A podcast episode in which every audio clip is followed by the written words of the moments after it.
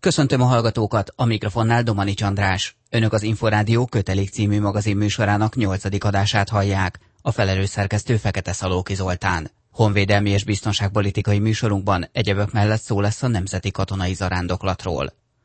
Magyarország is szerepet vállalna egy több nemzeti katonai repülési kiképzőközpont létrehozásában. Erről írt alá szándéknyilatkozatot a Honvédelmi Minisztérium védelempolitikáért és védelmi tervezésért felelős helyettes államtitkára a csehországi Osztravában. Káló Izabella hívta fel Siklósi Pétert konferencia maga, ez a légierő megalakulásának évfordulójára szervezett ilyen évenkénti konferencia. Speciálisan most több nemzeti légi kiképzési központ volt a terítéken. Ez egy több nemzetiségű kezdeményezés. A NATO Smart Defense vagy okos védelem programjához illeszkedik, és a, régiós országoknak egy közös kiképzési programja, ahol pilóták, nyilván pilótákat képeznek közösen, területen, első sorban helikopterpilótákat, de talán majd később, amikor a program előre halad, akkor talán majd más pilótákat is. Ezen a konferencián aláírtak egy szándéknyilatkozatot. Miről szólt ez? Én aláírtam Magyarország csatlakozását, az MATC, tehát a Nemzeti Légiképző Központ létrehozására irányuló szándéklevélhez. Ez volt az aláírás. Milyen ma Magyarország helikopterállománya, milyen típusú helikopterei vannak Magyarországnak, van -e elegendő pilóta? Ugye Magyarország hasonlóan egyébként a régiós országokhoz régi szovjet típusú vagy orosz típusú helikopterekkel repülnek. Ezek a Mi-8-asok, Mi-17-esek, Mi-24-esek. Hát ugye éppen ez a, a probléma manapság, hogy ezek a gépek kezdenek nagyon kiöregedni, És most már elodázhatatlanná vált ezeknek a gépeknek a lecserélése. Éppen ezért Magyarország valamikor a jövő év elején ki fog írni egy nyílt tendert, amiben új szállító és több célú helikopterek beszerzéséről fog szólni ez a tender. Terv az, hogy a tender győztesét már a választások után felálló kormány fogja kihirdetni. Ebben egyébként összpárti egyetértés van. Most a többi ország hasonló helikopterflottákkal rendelkezik, és ebből következően hasonló problémákkal is szembesült. A másik kérdése, hogy ezek a helikopterpilóták hol voltak eddig kiképezve, ugye alapvetően Magyarországon, illetve a, már most is működik egy cseh, horvát, magyar közös helikopter kiképző együttműködés, ami az Afganisztánba küldendő helikopterpilótáinkat képezi. Az elméleti képzés Csehországban van, a képzésnek a gyakorlati fele az Horvátországban, és hamarosan talán eljutunk oda, hogy Magyarországon is lesz egy, egy kiképzési rész. Közösen is kijelenthatnak egy tendert? Közösen is vásárolhatnának esetleg helikoptereket? Van erre lehetőség? Hát nagyon úgy tűnik, hogy elméletileg lenne rá lehetőség, sőt, még szándék is lenne rá, de úgy tűnik, hogy a rendelkezésre álló források tekintetében más, máshol állunk. Ugye Lengyelország már kiírta a maga tenderét, tehát ugye Lengyelország itt a legnagyobb nyilván, és az ő tenderük már fut. Csehország, Horvátország, ők a most meglevő helikoptereiket szándékoznak hosszabb távon üzemeltetni. Ennek az az oka, hogy nem olyan nagyon régen szereztek be az oroszoktól ilyen helikoptereket, ennek egy a, a, a Mi-8-as, Mi-17-es családnak egy modern változatát. Ugye ennek az az oka, hogy a, a, a volt Szovjetuniónak a tartozása fejében kaptak például a horvátok.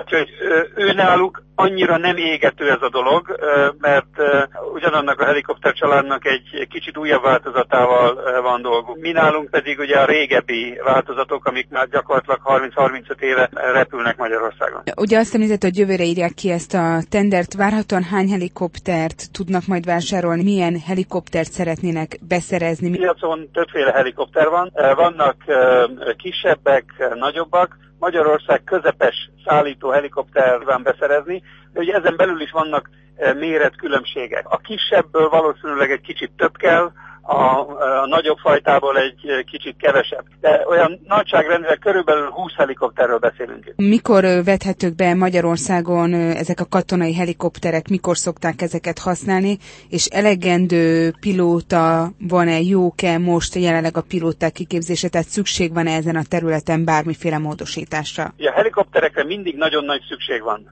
és itt nem csak a műveletekről beszélünk, tehát amikor külföldre kell menni, és ott kell a pilótáinknak helytállni, hanem idehaza is nagy szükség van rá. Ugye hát egyfelől a honvédségnek az alapfeladata az az, hogy állandóan készen álljon az ország megvédésére, és ezen belül is a helikoptereknek fontos szerepük van, és a pilótáink nap mint nap végzik a kiképzést erre a feladatrendszerre.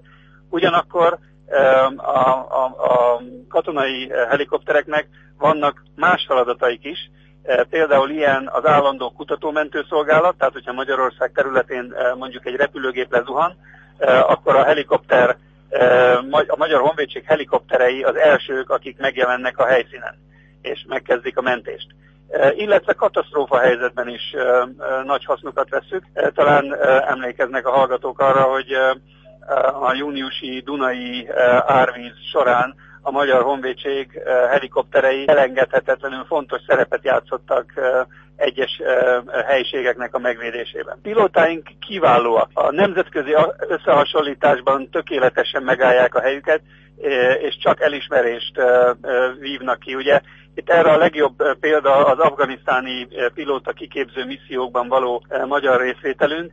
Mindenki egészen az afgán kiképzettektől kezdve a mondjuk amerikai ISAF parancsnokig bezárólag mindenki csak a legnagyobb elismerés hangján szól a, a magyar helikopter pilótákról is, meg egyéb földi személyzetekről is, hiszen nem csak pilótákat képzünk. Siklósi Pétert a Honvédelmi Minisztérium védelempolitikáért és védelmi tervezésért felelős helyettes államtitkárát hallották. Kötelék. Most Káló Izabellától friss hírek következnek a Magyar Honvédség életéből a honvédelem.hu portál alapján.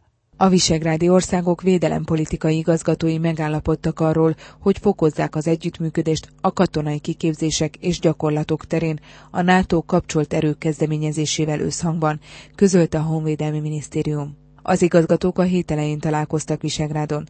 A közlemény szerint Siklósi Péter védelempolitikáért és védelmi tervezésért felelős helyettes államtitkár cseh, lengyel és szlovák partnerével arról is megállapodott, hogy tovább folytatják a védelmi és beszerzési tervek összehangolását. A kabuli repülőtéren szolgálatot teljesítő magyar katonák a napokban egy humanitárius projekt keretében élelmiszercsomagokat adtak át a rászoruló afgán családoknak. A kiosztott liszt, rizs, cukor, só, étolaj egy átlag család havi alapvető élelmiszer szükségletét fedezi. Bölcs előrelátás néven zajlott le az a számítógéppel támogatott törzsvezetési gyakorlat, amelynek résztvevői a magyar-román közös békefenntartó zászlóaj katonái voltak. A hódmezővásárhelyi laktanyában egy héten át folyt a közös munka, ez alatt a két nemzet katonáinak szimulált helyzetekben kellett bölcs döntéseket hozni a virtuális Afganisztánban. Első alkalommal szerveztek ejtőernyős találkozót a Szolnoki repülőtéren. A Magyar Ejtőernyősök Bajtási Szövetsége, a Magyar Ejtőernyős Szövetség által rendezett Szolnok megyei jogú város által támogatott rendezvényen több száz katonai és civil ejtőernyős vett részt a hétvégén a Szolnoki sportrepülőtéren. Dr. Boda József rendőr vezérőrnagy, a Bajtási Szövetség elnöke megnyitó beszédében kiemelte, idén 75 esztendős a magyar katonai ejtőernyőzés, és 50 évvel ezelőtt alakult meg a különleges műveleti zászlóaj egyik jogelődje, a 34. mélységi felderítő zászlóaj. A második világháborúban szentes felett lelőtt lengyel repülősök emlékművét avatták fel szeptember 21-én az Alföldi városban. Az avató ünnepségen Román Kovászki, a lengyel köztársaság budapesti nagykövete a két nép kapcsolatainak különleges időszakairól, eseményéről beszélt. Hangsúlyozta, szentes új és nagyon fontos pont lett a lengyel történelmi emlékezet térképén.